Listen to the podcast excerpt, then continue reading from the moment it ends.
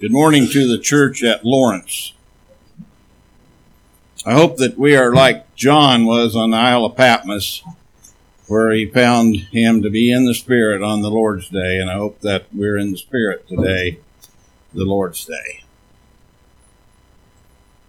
There's a picture on the entry back here on the wall of Jerusalem.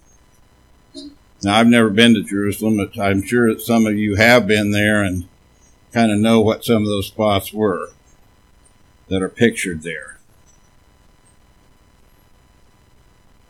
But will you go back with me for just a moment and we'll visit that site on Golgotha Hill.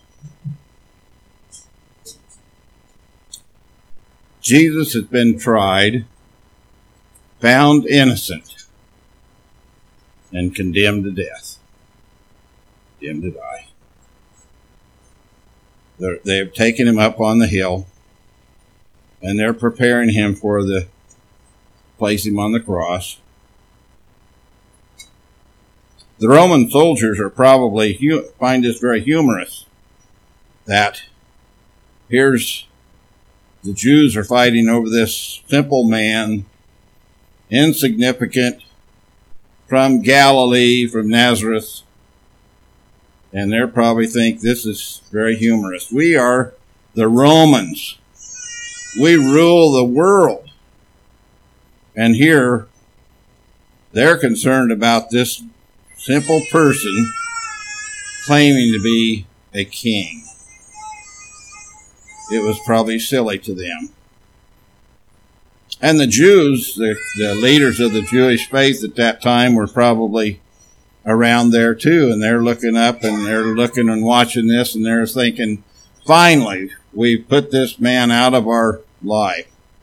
Finally, we're going to finish this conflict that we've had with this Jesus of Nazareth, and he will not be a problem to us any longer. They were probably looking at this and saying, the Romans were looking at this and thinking, how can this simple man be of any importance to the world. Two names that are probably the most popular names and known probably by more people in the world today than any other two names. One is Coca Cola, and the other is Jesus Christ. What impact will he have on the world? Were you there when he when they nailed him to the cross? Were you there when they spread him out on that cross, that tree, laid him out, took the the Roman nail with the big mallet or the hammer and whatever it was that they used to drive that in, drove that nail into his hands, tearing through the flesh, and into the tree, securing him one hand and then the other and then the feet, securing him to that cross. Were you there when they nailed him to that tree?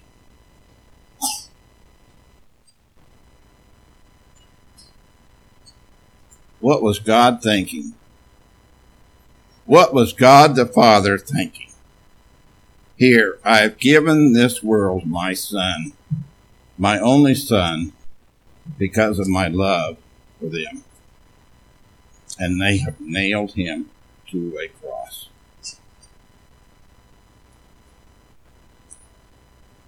What was Jesus thinking?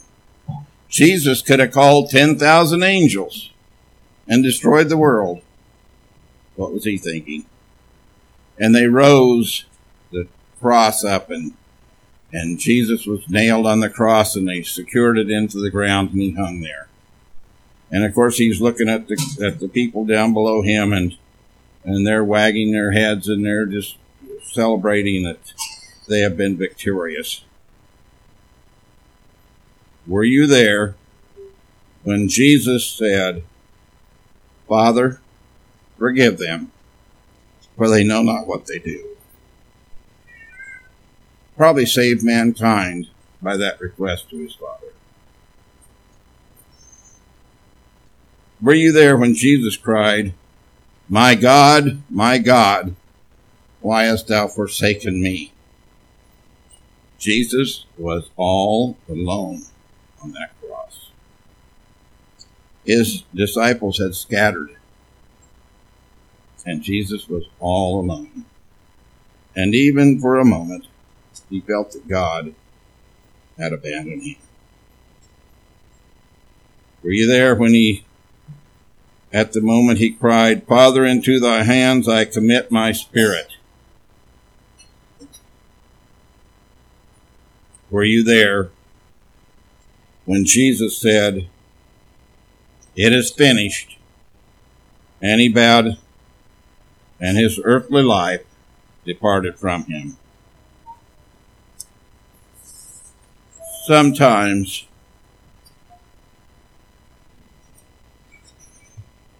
sometimes this causes me to tremble. When was the last time that this story brought a tear to your eye. So, why are we gathered here today? Why are we here today? Well, we have the we have the loaf and we have the the fruit of the vine.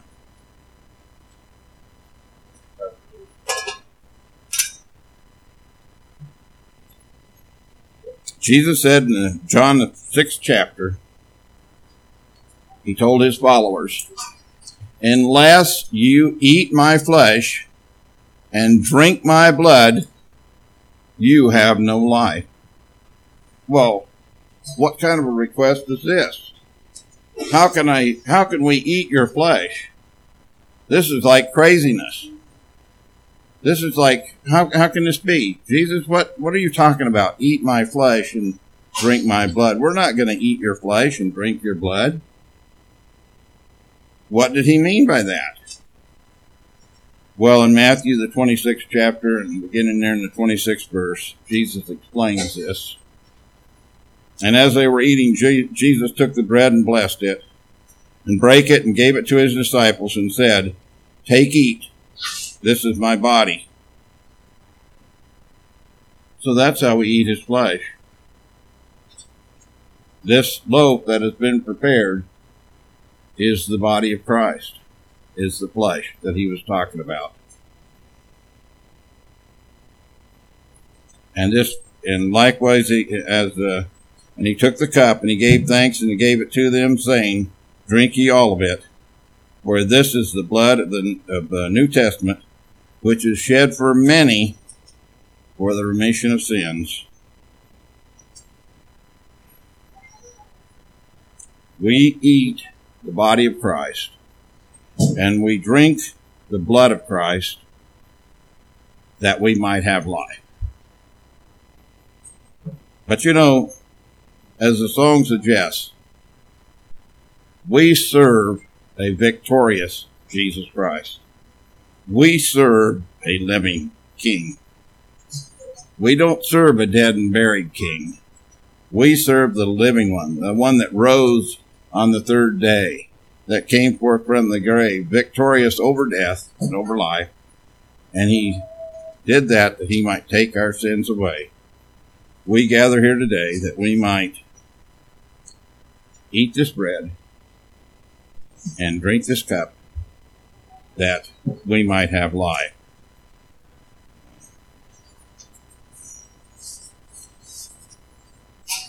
Austin? Would you have the prayer for the both, please?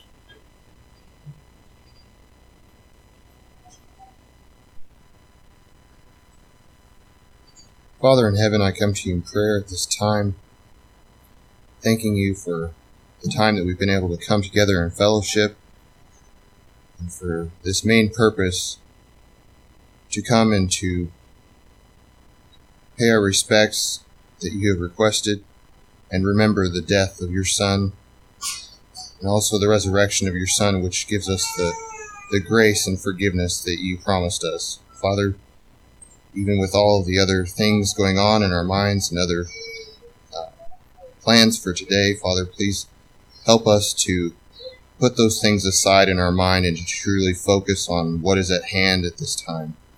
Father, I pray this prayer in your Son's holy name. Amen.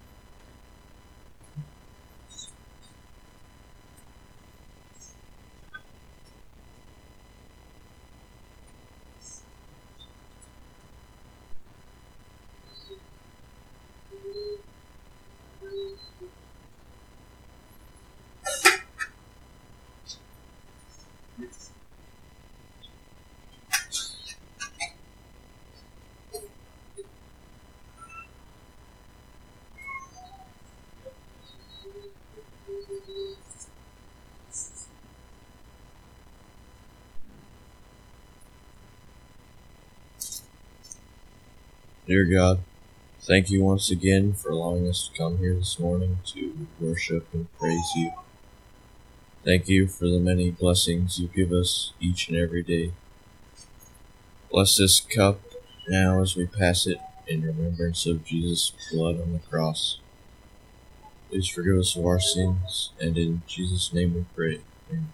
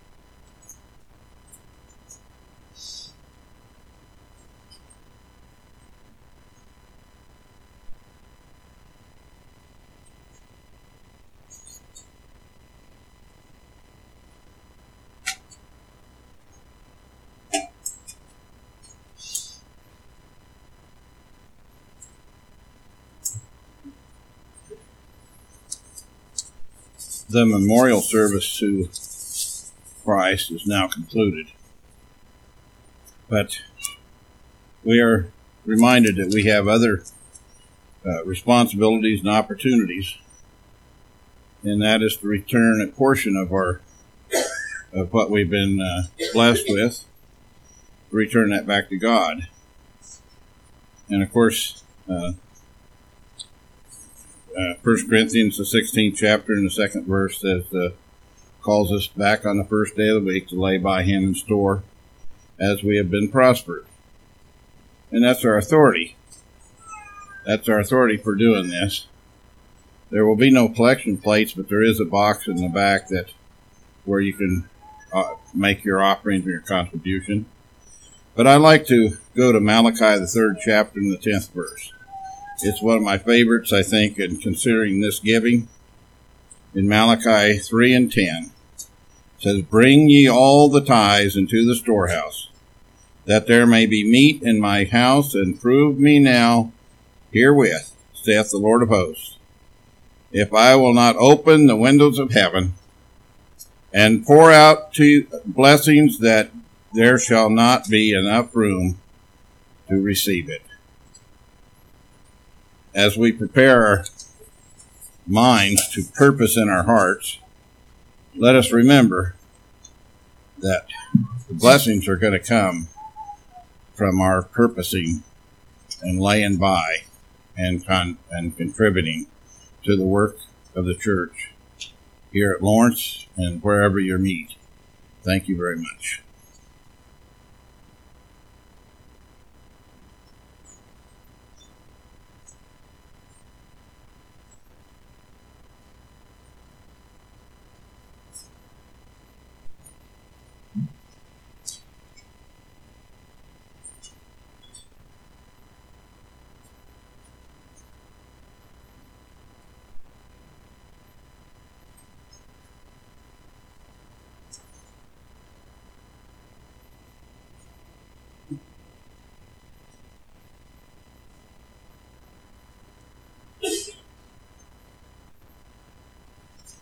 On the thankful side of our ledger this morning for giving thanks for prayer request time. We customarily and always give thanks for Jesus. We're thankful for our evangelists and we pray for their continued success, their support, and for their families as many times they are separated by their choice of profession. We have several home Bible studies in the, within the congregation for which we are thankful and hope that those continue and encourage each one to attend or to uh, initiate a home Bible study. And today we're especially thankful for the meeting and we're thankful for those who have chosen to be here. That was a choice that you made and we appreciate that choice and we hope that it has been a blessing to you. On the concern side, we are concerned for the lost, and we hope that our concern for them will urge us into ac- action for the lost, to t- carry the gospel to them, tell them that a Savior has died for them.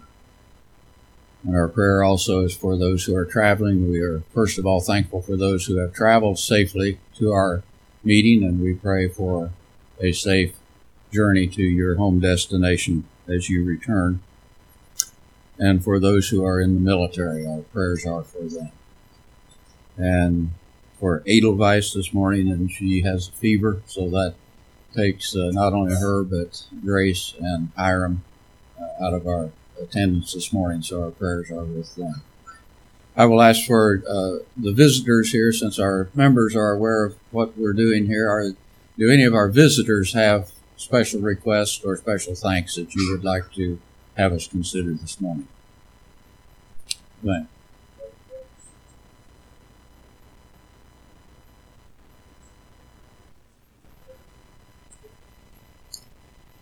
Dickerson.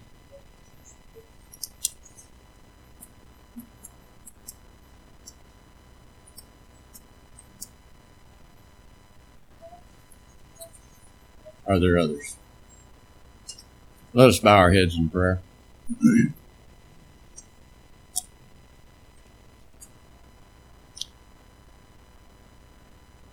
Heavenly Father, we stand before you through your Son Jesus. And in his name we come to you in prayer, knowing that he is there mediating, interceding for us. We come to you realizing that we are human and yet you have allowed us to come into your presence and that you have been in our presence this morning and that you are in our presence help our conduct and our association this morning to reflect the regard that we have for you and for your son. May we eliminate the world around us this morning as we are gathered within these four walls with brothers and sisters who are of the same mind and of the same faith and of the same conviction that Jesus is our Lord and that he died for us we're thankful that there are men who are willing to spend their time and their efforts in full time preaching that gospel. We ask that you would be with them, strengthen them, support them, be with their families as many times they are separated. We're thankful for the local home Bible studies, and we pray that these might continue and might bring fruit to honor your name with glory. We're thankful for the meeting today and yesterday and for this feast of spiritual food which has been prepared for us. May we know more about you through the study of this Queen Esther and of Mordecai and of Haman the king and those involved in this story. May each character be used by us in the proper manner, positively or negatively, that we will build upon those positive things and that we will eliminate those negative things. Our concern, dear Father, is that we can take this story of salvation to those who are lost. Give us strength, give us courage, give us the opportunity to share with them the story of the Savior who died for them. We're thankful for the safe travels of those who have chosen to be with us today and yesterday, and we ask, dear Father, that your hand of guidance and protection be with them as they leave this place and go to their homes and as they go to their home congregations. May things that they have learned here be taken and shared with those who were not here. We are always aware of those who are in a uniform in the armed services, the armed forces of our nation. We ask that you would protect them be with them as they are separated from their families. Be with those who have been injured. We ask for a speedy and total recovery for them if it is your will. Comfort those who have lost loved ones. And we pray, dear Father, that you will be with our country and nation, that it might once again return to be a nation that worships you, honors you, and that praises you as God. We pray that you'd be with Edelweiss and uh, the, the fever be taken from her and be with uh, Grace and Kevin as they care for her. We pray that you would be with Brother Dickerson in his treatments for cancer and in his decision to cease those treatments. We ask, dear Father, for strength for him, for his family, and comfort in knowing that he has, li- has is living a life that is acceptable to you. Be with David as he brings his thoughts to us. Be with us as we sing and praise you in song. Come to you in prayer. We're thankful for the observance of the Lord's Supper, for the opportunity to give as we've been prospered. Guide us in all things that it may be done to glorify you. In the name of Jesus we pray. Amen.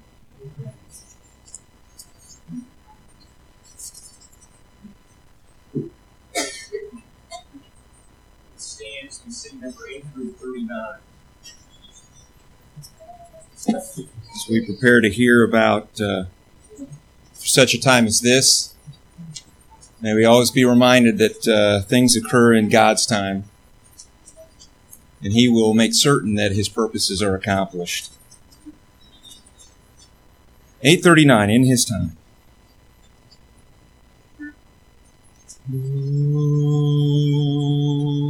In His time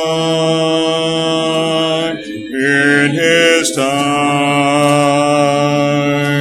He makes all things beautiful in His time.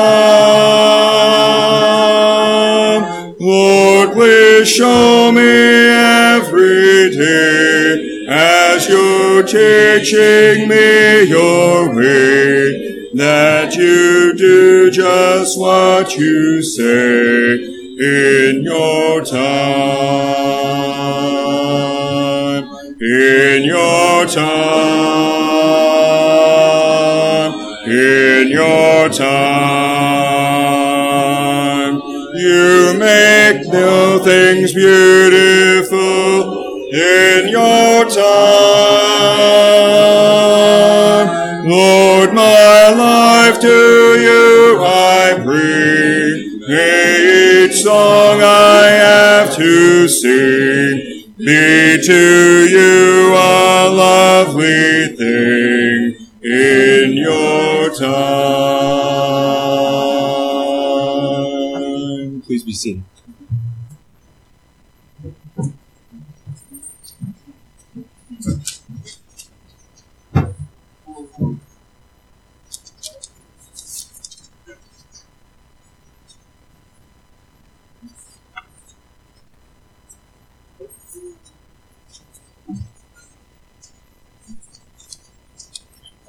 Kelvin, I neglected to say before your when you were doing a prayer request or write it down or anything, but um, first I'm sure would be appreciated for Don and Margaret Warren. He's an elder up at uh, Dean Avenue where we attend, and his wife has dementia and it's gotten really bad, and he's no longer going to be able to keep her at home, so they're going to move to a uh, assisted living so they can stay together. So pray for them because it's very difficult on him trying to take care of her. So prayers would be appreciated, I'm sure. I'd like to thank the uh, elders and the congregation here for giving me the opportunity to speak this morning. I'm sitting there thinking, I think this is the very first time I've been the absolute oldest person on to speak at a meeting. I have been, I have been, years ago, I was the youngest a few times, but being the oldest is a little different to speak, so this is a whole new ballgame for me. But my subject is for such a time as this. I have an Esther in my life. No, you don't understand. I have an Esther in my life. Many of you say you have Esthers in your life, but I have an Esther in my life. My mother's name was Esther. So I lit I I literally have an Esther in my life. She's deceased, but she's still in my life. A lot of me is because of her, not the bad parts. But a lot of me is because of her. A lot of my father is in me too. But my mother's name was Esther. I can't ever read in the book of Esther without thinking of my mother because to me she was a wonderful woman, a God fearing woman. And Queen Esther had a lot of influence on many, many people, especially the children of Israel. But my mother had a lot of influence on me and on my family. I have my oldest daughter that does remember my mother, her grandmother. And so she she used to Melissa when she was little, she my parents would come, she'd grab my mom by the hand and take her to the room and we knew what they were doing. She wanted grandma to read books to her. And of course my, my mother loved that. Unfortunately, my youngest daughter never knew her. Well, either one of her grandfathers, or grandmothers, I mean, for that matter. She never knew either one of them.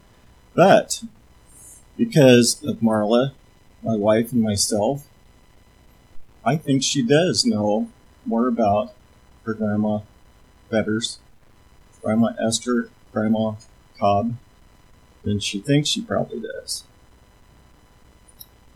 The scripture where for such a time as this is taken from Esther 4 and 14. It says, For if thou altogether holdest thy peace at this time, then shall their enlargement and deliverance arise to the Jews from another place, that thou, thy father's house, shall be destroyed, and who knowest whither thou art come to the kingdom for such a time as this. I know we've talked. I know. I know a lot of people have talked about book of Esther and things that occurred in the book of Esther, but I just want to take a few minutes here to, to go over some things myself. Mordecai adopted his cousin, Esther, Hadassah, that's found in Esther 2 and 7, because she was an orphan, and Mordecai, I say Mordecai, that's how I was taught, so it's going to be Mordecai while I'm up here. Okay, so anyway, Mordecai adopted Esther as his own daughter. When young virgins were sought, Esther was taken into the presence of King Ahasuerus and was made queen in place of the exiled Queen Vashti. And as has been pointed out several times, Mordecai told Esther not, not to tell Ahasuerus that she was a Jew. After Esther became queen, Mordecai discovered that two of the king's chamberlain, Bigthan and Teresh, I hope I'm pronouncing those correctly, planned to kill the king. King Xerxes and King Ahasuerus, whatever you want to call him. Mordecai told Queen Esther about their plan. Then Queen Esther told the king about this plan also. And Queen Esther made sure that the king knew that this was being communicated to him from Mordecai.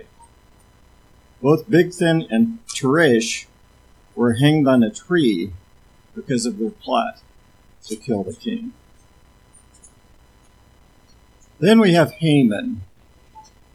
Haman had the highest position at court. King Ahasuerus had decreed that all men should bow themselves before Mordecai. I'm sorry, I got should bow themselves before Haman. I kept that in wrong. Sorry. Anyway, Mordecai refused to prostrate or to bow himself before Haman. Haman was upset that Mordecai refused to bow before him. Haman decided to have just a wholesale murder, wholesale, wholesale murder of the Jews throughout the Persian Empire. He schemed a plan and had King Ahasuerus order a decree so that he could murder all the Jews in Persia. That's how much he did not like him.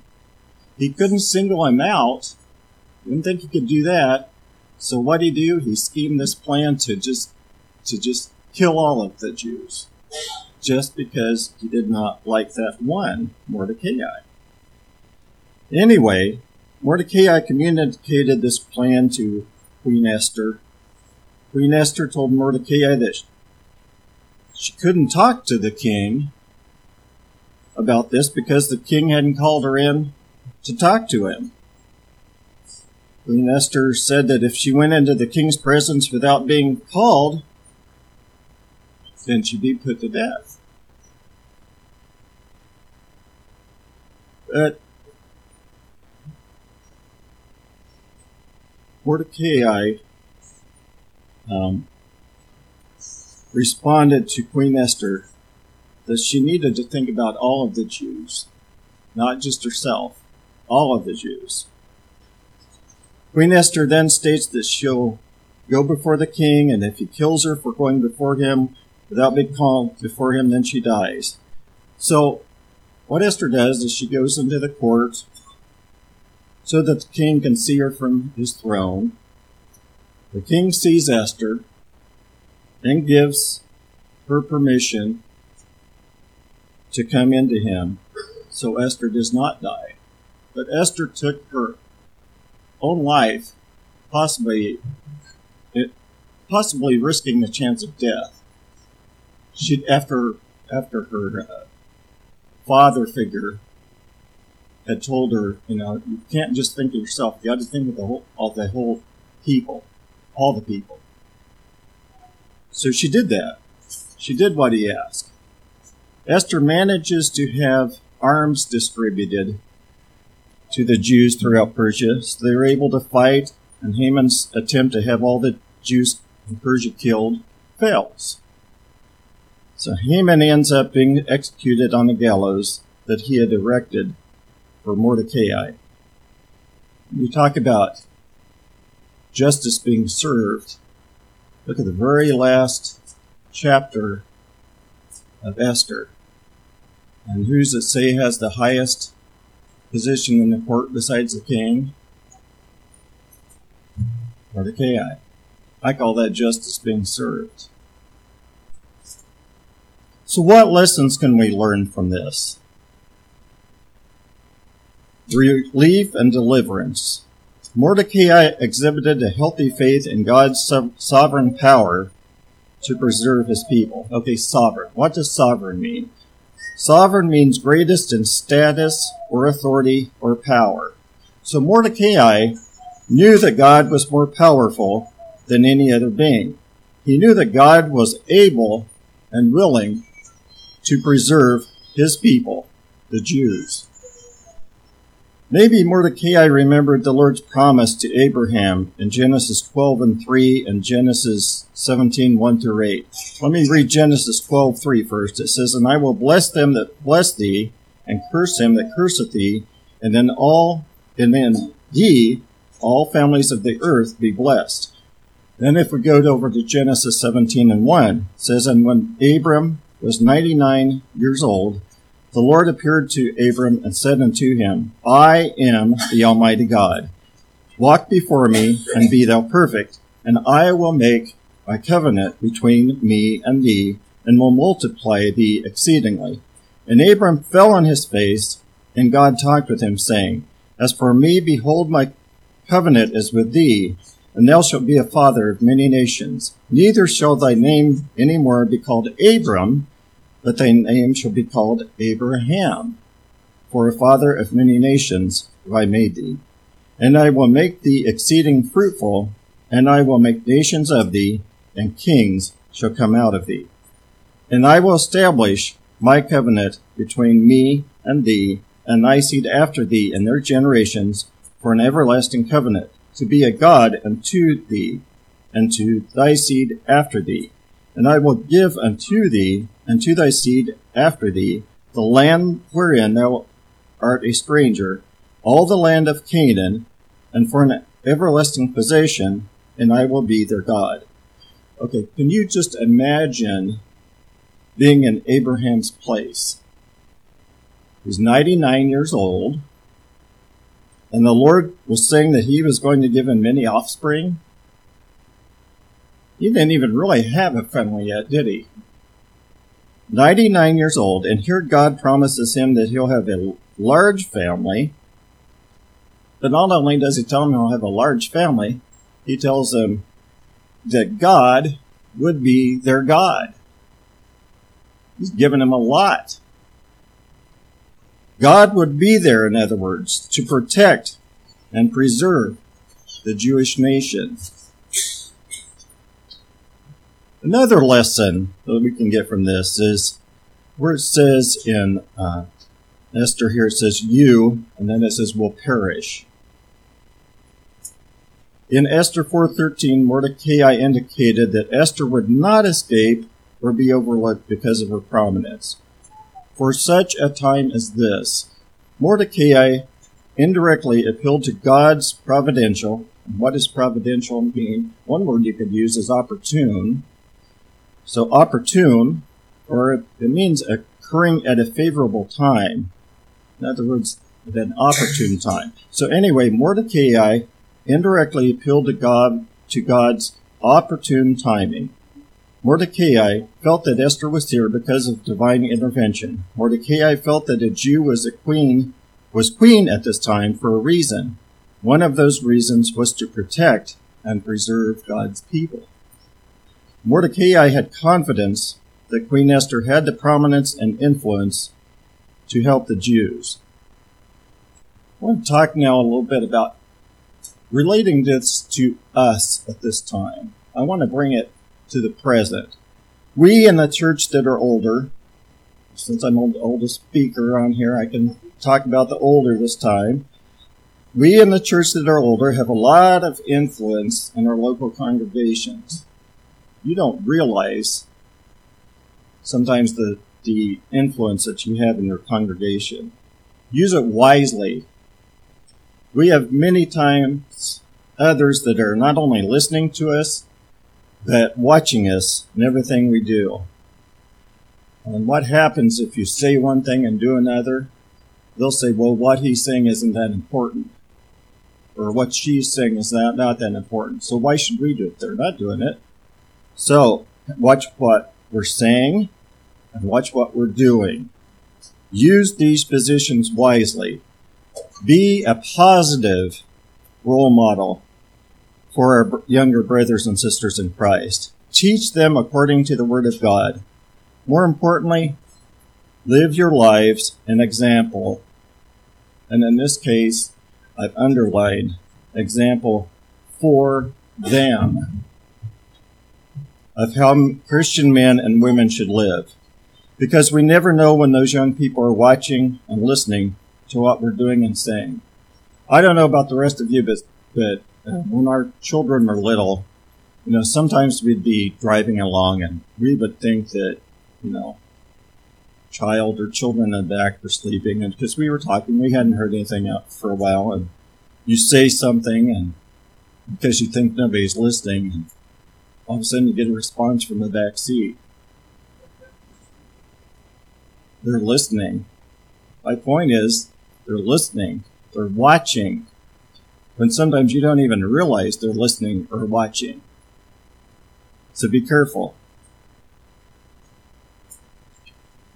Next thing I want to bring up is, which is a little difficult. Well, not a little difficult, it's just difficult. I lost my father just recently, just a few weeks ago, on April 7th to be exact. I called, when Calvin called and asked me if he could, um, if I could speak at the meeting, I told him, I said, I would love to. I said, but this is what's going on. Um, matter of fact, the day of Sam's dad's funeral, the day of Tom's funeral, they started hospice with my dad. And so I, I wanted to go down to the funeral, but I thought, no, I need to be up here because I wasn't sure what was going to happen. He had dementia.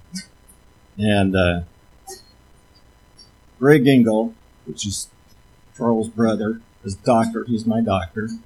Anyway, he told me once that family members of dementia lose their loved ones twice. He says you lose them once to dementia, and then a second time when that loved one dies physically. So he says you lose them twice. Now I know what he was talking about. It got to the point where um, my dad um, you know, over the years, he, or over months, he's just started getting worse.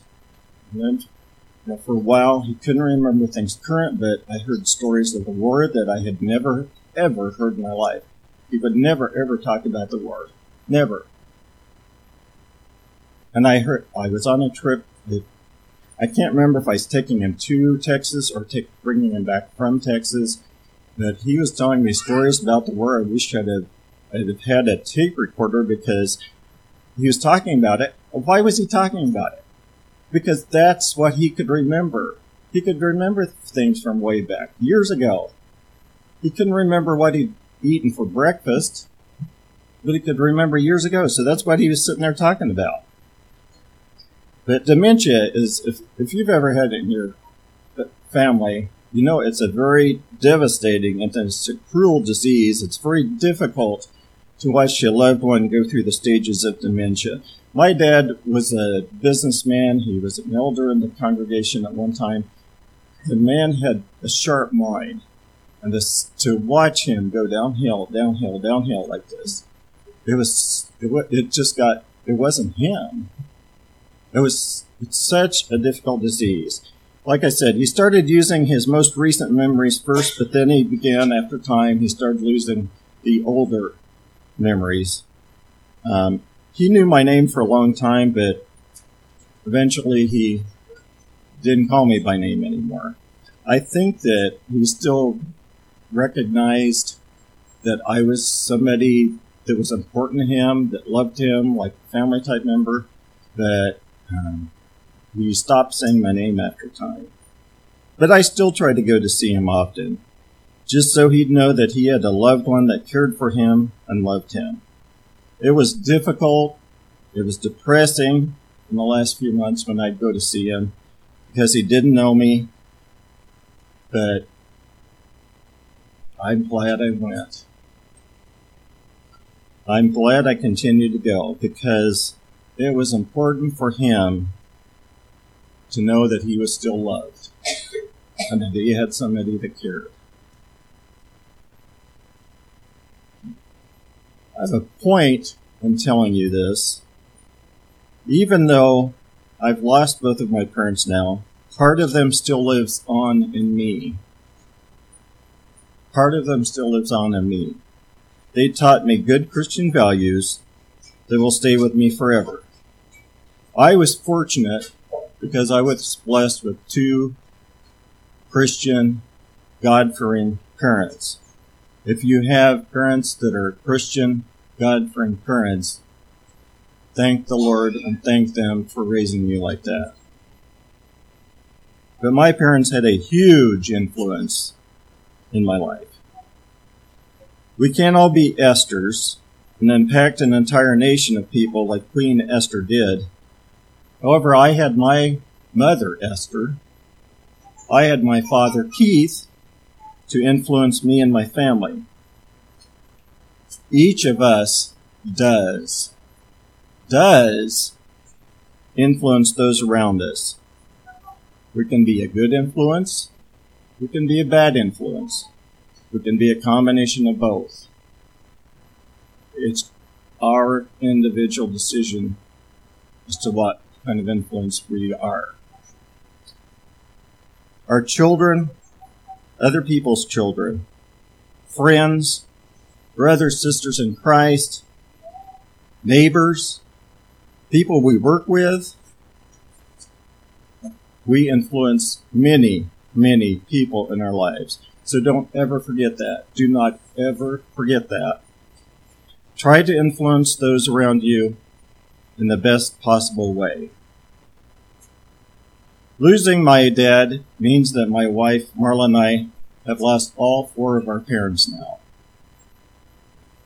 And this is something that really struck me when my dad died. Um, I came to the realization that now we, we are a part of the oldest living generation in our respective families. And boy, did that happen quickly. That was something that really struck me hard when my dad died.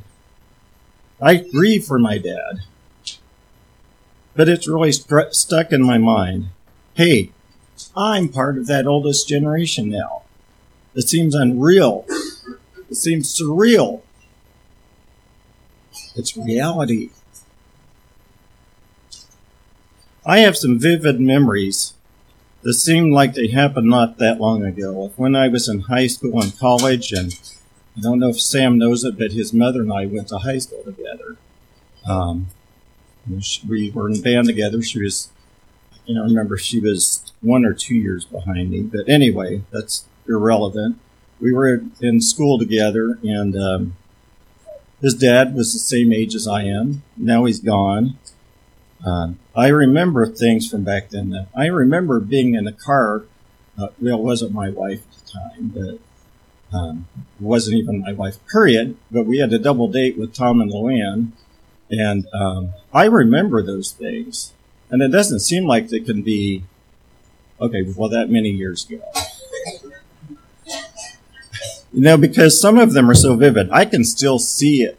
I can still see Tom and Ann and I and this girl that, it was Connie Owens is who it was. It was Kraft now, I believe. But anyway, I can just still see us in that car doing stuff together. And I know that some of you here today that are younger, you know, junior high, high school, even college age, think that you have a lot of time. But I rem- want you to remember three things. One, time will go much more quickly than you think. Before you know it, you too, if you live long enough, will be the oldest generation. And believe me, it comes faster than you expect. I don't expect to be here at this point in my life now. It's, but I'm, I'm here. That's what's happened. Second of all, your time on this earth might be shorter than you think. We have examples of this in our Church of of Christ, and one fairly recent example is Dylan Sparks. And I know there's others, but a lot of you knew Dylan. He was a he was young, and everyone thought he had many years left ahead of him in, on this earth. Um, but he was in that automobile accident, and his life was suddenly taken away. So we never know how much time we have left on earth. The third thing I want to say on this point we never know when Judgment Day will come. It could be today, it could be tomorrow. It could be this week, next week, next century. We don't know. We have no idea to know. God doesn't want us to know. So don't try to figure it out. But my point in saying this is always be ready. Be prepared to meet your Maker because you never know when your time will come.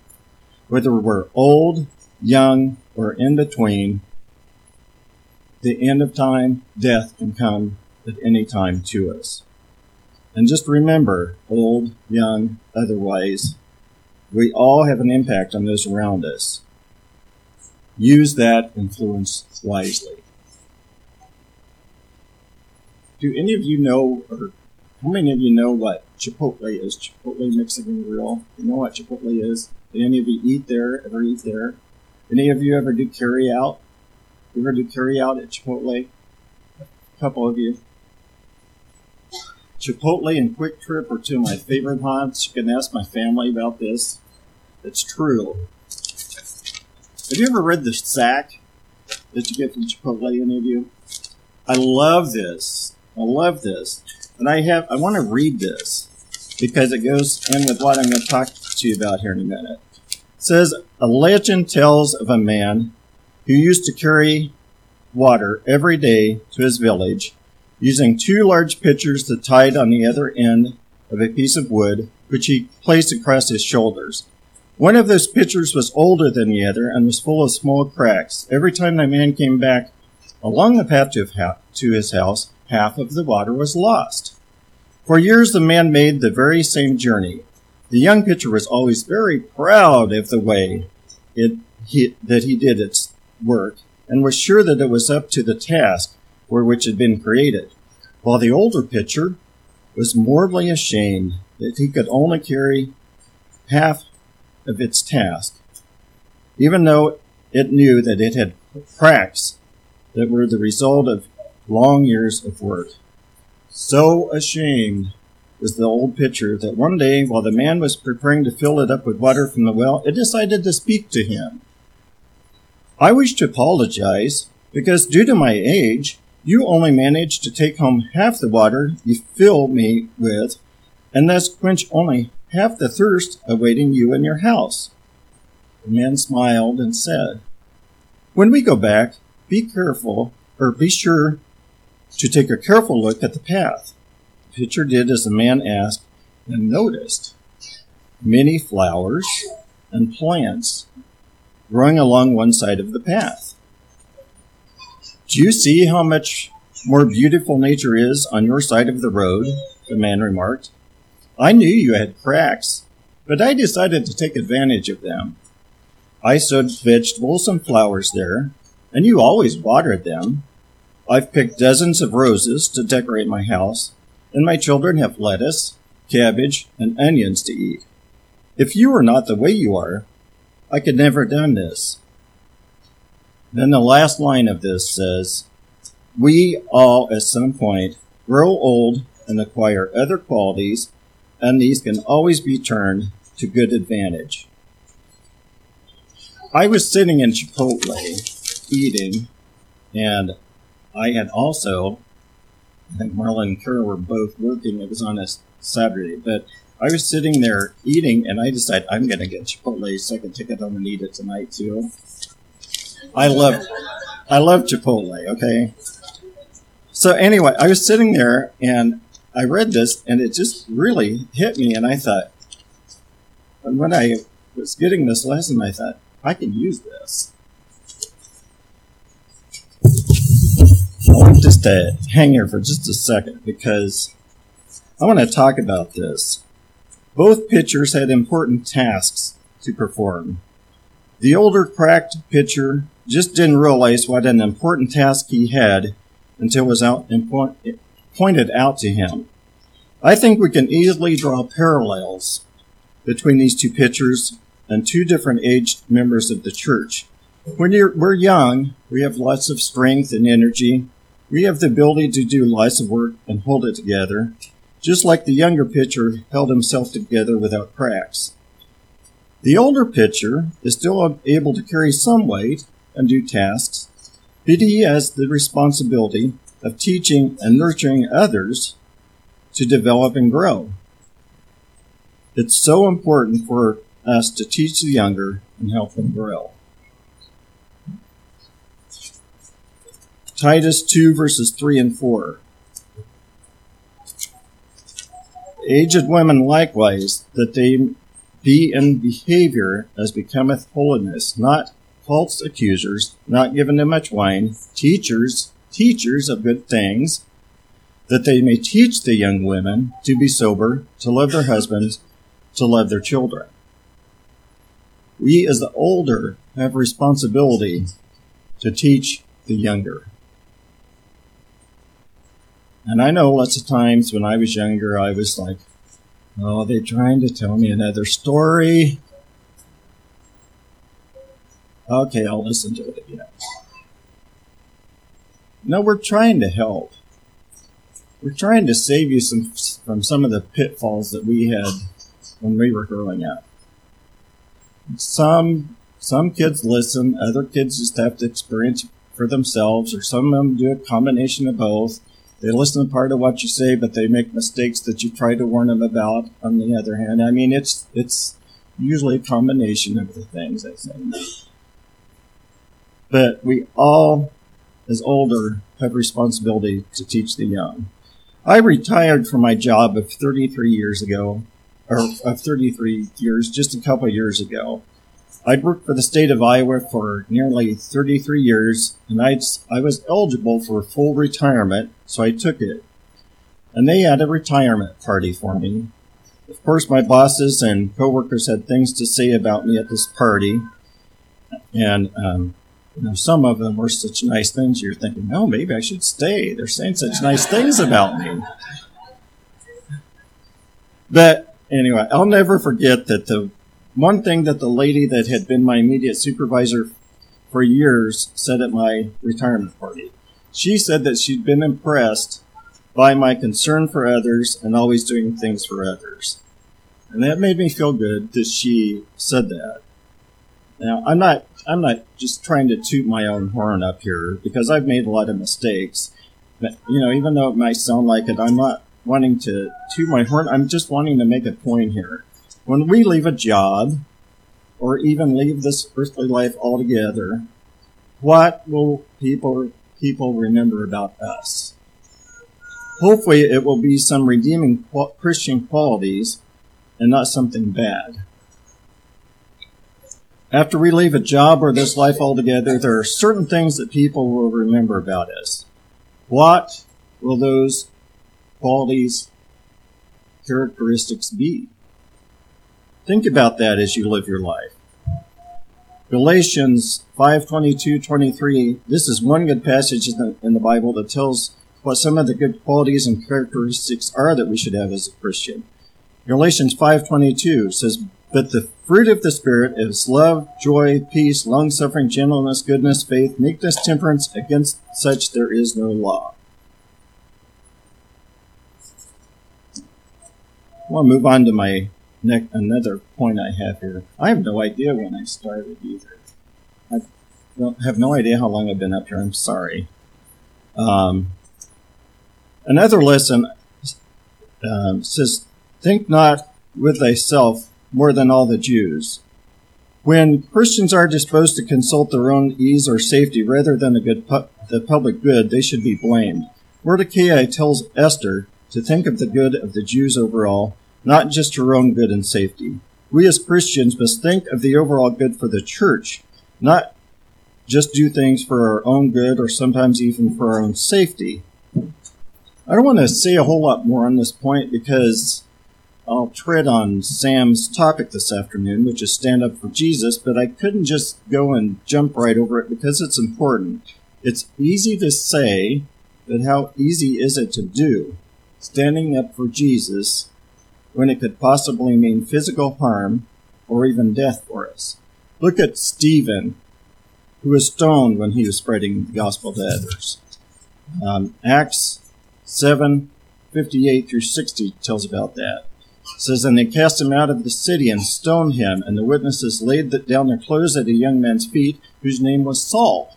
And they stoned Stephen, calling upon God and saying, Lord Jesus, receive my spirit. And he kneeled down and cried with a loud voice, Lord, lay not this son to their charge. And when he had said this, he fell asleep. I have a story about an uncle of mine. His name is Daryl Foltz. He was a missionary. He was doing missionary work for the Church of Christ um, in Africa. I believe he was in Nigeria, but he'd been in Africa several times because he'd done several missionary trips over there. But he was killed in a gas station by some men robbing the station. He was killed when he, he was doing what he loved to do, spreading the gospel of Christ. And we have a, there's a song in your uh, Faith and Praise Songbook, Songs of Faith and Praise Songbook. It, the name of it is, is uh, Follow Me.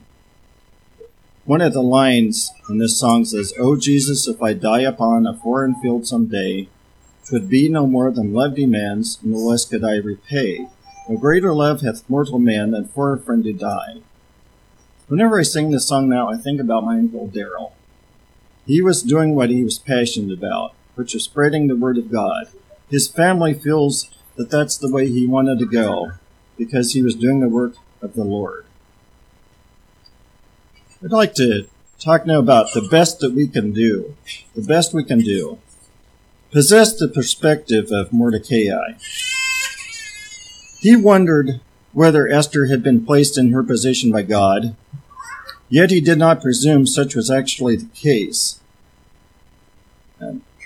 I'd like to just mention here that when we're in a position, whether it's a position in the church, position in our job, position in our family as a parent or grandparent, whatever, don't worry if we've been placed in that position for a reason. But use whatever that position is to be the best possible Christian influence that we can be. Whoever we are and whatever we're doing, use that position as a Christian to be the best example and light that we can be. Another thing I'd like to mention here sometimes we have two different choices that we can make. Sometimes there's more than two, but let's say we have two choices. Both of those choices can be scripturally and morally correct decisions. Either choice will be okay. We just have to decide and move on. Pray about it, meditate on it, then make that decision and move on. For example, let's say that we have a choice of two different jobs, or they're, if they're in two different states, two different cities. Know, if I'm a doctor have been offered a job in two different cities in two different states, each of those cities have scriptural churches that I can attend, have good schools for my children to attend, offer very good jobs for me as a doctor, and so on and so forth. Neither is a wrong choice. Sometimes we're presented with two choices, but neither one of those choices is a bad decision. So, the bad decision in that circumstance might be taking too much time to make a decision and losing out on both of those jobs. Sometimes God offers us more than one available path to take in this life, neither one being a bad choice. So just remember that. And remain open to the possibility that the Lord's will might be different than our own. In Romans 1 and 10, making request by if any means now at length I might have a prosperous journey by the will of God to come unto you. And then Acts 18:21, but bade them farewell, saying, I must by all means keep this feast that cometh in Jerusalem, but I will return again unto you if God will. And he sailed from Ephesus. Sometimes we ask God for an answer and he answers it, but we don't realize that he's been that it's been answered. This can be because we're looking for a totally different answer than what God is giving us. For example, as a young married couple, we might be praying that we can have a baby and expecting our wife to become pregnant. God may have a different answer. He may already have a baby that's ready for us, just waiting to be adopted. We have two daughters. One's biological and the other's adopted. And I want to tell you right now, we view each one of those as blessings from God because they truly are. Another thought on the Lord's will being different than the answer we're looking for. Maybe his answer to is is, is plain and simple. No. No is God's answer. We miss that answer sometimes, don't we? You don't want to hear no. You ask for God's answer. No. We can be only be certain in things pertaining to God's revealed will. Only be certain in things pertaining to God's revealed will. Psalms 40 and 8, it says, I delight to do thy will, O my God. Yea, thy law is within my heart. There is an uncertainty pertaining to God's permissive will. If dot dot dot. James 4:15. For that ye ought to say, if the Lord will, we shall live and do this or that. Uh, before I move on, I want to talk about free will as opposed to predestination because I don't want people to get confused on this. As humans, we all have free will. Okay? God has put us on this earth it's our free will to decide if, if we're going to follow him or not follow him. We can decide whether we want to follow Christ or not. However, that does not mean that we're predestined. Predestination means that God has already decided whether we're going to be saved or not. We are not predestined. If it's already been determined, predestinated, that we're go- either going to heaven or hell, then it wouldn't matter how we live our lives, would it? We could live our lives as sinfully as we wanted and still be able to get to heaven if we've just been predestined. But we know that this is not the case. Now let me throw something in, else in the mix here. Even though we have free will, God is all knowing. In other words, He knows everything that is going to happen, even before it happens. But although He knows what's going to happen, it doesn't mean that we're predestinated we still have a free will. I've heard many people confused on this issue. Free will versus predestination and God knowing what's going to happen, but us still having the free will to make our decisions. So I just wanted to bring all this up. We have a free will, but we're not predestinated. In everything, we need to give thanks.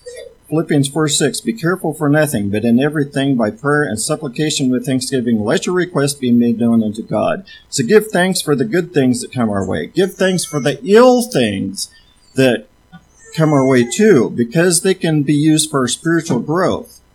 We can grow by overcoming adversity. If everything were always rosy and perfect, we wouldn't have the growth that we need to have when we have or like we have when we have adversity in our lives. As Christians, we can overcome adversity in our lives, become stronger, and become closer to God. Overcoming adversity makes us better Christians. Adversity can involve overcoming a temptation, and I just wanted to insert a passage that I really like in the scriptures about temptation. I always think of the verse in Corinthians where it states that with every temptation there's a way to escape. I call it our escape hatch. When we're tempted to sin, look for that escape hatch. Look for our way out of sinning. If a certain adversity involves escaping a, tenta- a temptation, we cannot, or we can find a way not to sin. Because it says, 1 Corinthians 10:13, There hath no temptation taken you but such as common to man. But God is faithful, who will not suffer you to be tempted above that ye are able, but will with the temptation also make a way to escape, that you may be able to bear it. Leave the ultimate determination of providence to God. Now, what does providence mean? Providence is, first of all, one meaning, the guardianship and control exercised by God. And another meaning for providence is a manifestation of God's foresightful care for his creatures. And it was uh, put in my outline here. It says, We don't need to whittle on his end of the stick. And I had to think about that for a while because that wouldn't be terminology that I would myself would be using. But in other words, trusting God's control of us and in planning our future. Don't mess in his business. We can believe in God's providence without being able to interpretate, interpret, interpret every circumstance. God has a plan. God has not revealed his plan to us yet.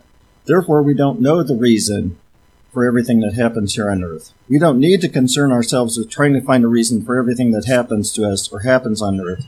Good things happen to good to or good things happen to bad people. Bad things happen to good people. Both. Why did my loved one die when he or she died? Why did they close the plant I'd worked for for 20 some years before I was able to retire?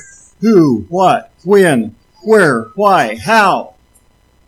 Not everything is going to get answered for us here in this life, and it doesn't always need to be answered. Now, there are some answer, thing, some things we do have answers to. We not might not like the answers, but we but there are some answers. And one example is that I wrote down here is why did I lose my job? And it, this is an extreme example, but it's getting my point across. Why did I lose my job? Maybe it's because you're doing crappy work. You know, Maybe I was sleeping too much on the job and the po- boss caught me too many times. But, you know, here, as a Christian, I hope we're not doing that. I hope we're doing our best at the jobs and our, we should do our best because we're expected to do our best. For such a time as this, Esther was put in this position of royalty for a purpose. God had raised her up to her royal dignity for this very, purpose, and none other than she would be able to save this nation in this crisis. First thing I have here on the, my ending points, says, When the cause of Christ and his people demand it, we must take up our cross and follow him. Matthew 16, 24 through 26. Then Jesus said unto his disciples, If any man will come after me, and let him deny himself, and take up his cross and follow me. For whosoever will li- save his life shall lose it, and whosoever will lose his life for my sake shall find it. For what is a man profited if he gain the whole world and lose his soul? Or what shall a man give in exchange for his soul? So sometimes just take up our cross and follow him. Second, when Christians are disposed to consult their own ease or safety rather than the public good, they should be blamed. Talked about Esther not wanting to approach the king because she hadn't been invited but she went ahead after more after uh, I told her, you know, go ahead and do it. We have many examples in the Bible of how the apostles spread, were spreading the word of God regardless of their own safety. You know, we previously read about Stephen, which is just one of those examples. Third point I have here is langu- language of strong faith. We need to have a language of strong faith, which staggered not at the promise when the danger was most threatening, but against hope believed in hope. Romans 4:20 He staggered not at the promise of God through unbelief but was strong in faith in faith giving glory to God and being fully persuaded that what he had promised, he was able also to, to perform. Fourth point I have here is everyone should consider for what end God has put us in this place where we are, and steady to answer that end, and take care that we do not let it slip. Esther took advantage of the opportunity she had to help her people. Let's not fail to take advantage of the opportunities that we have as individuals to help God's people and His church. Point five. We must do things with earnest prayer and supplication as Esther did, so that we can fare as well and better than Esther did. Because it says in James 5:16, the effectual fervent prayer of a righteous man availeth much. Pray frequently and pray fervently. I know I've gone over, I apologize. But I just want to end this by saying let's take advantage of the place and time we're in so that we can further the gospel of Christ. Let's be the Christian influences in the world around us that God wants us to be. Okay? Uh, we're going to offer an invitation at this time. The invitation is for anyone that would like to be baptized, make public confession of a sin, or would like to place membership with this congregation, whatever your need, please come. We stand and sing the invitation song that's been announced.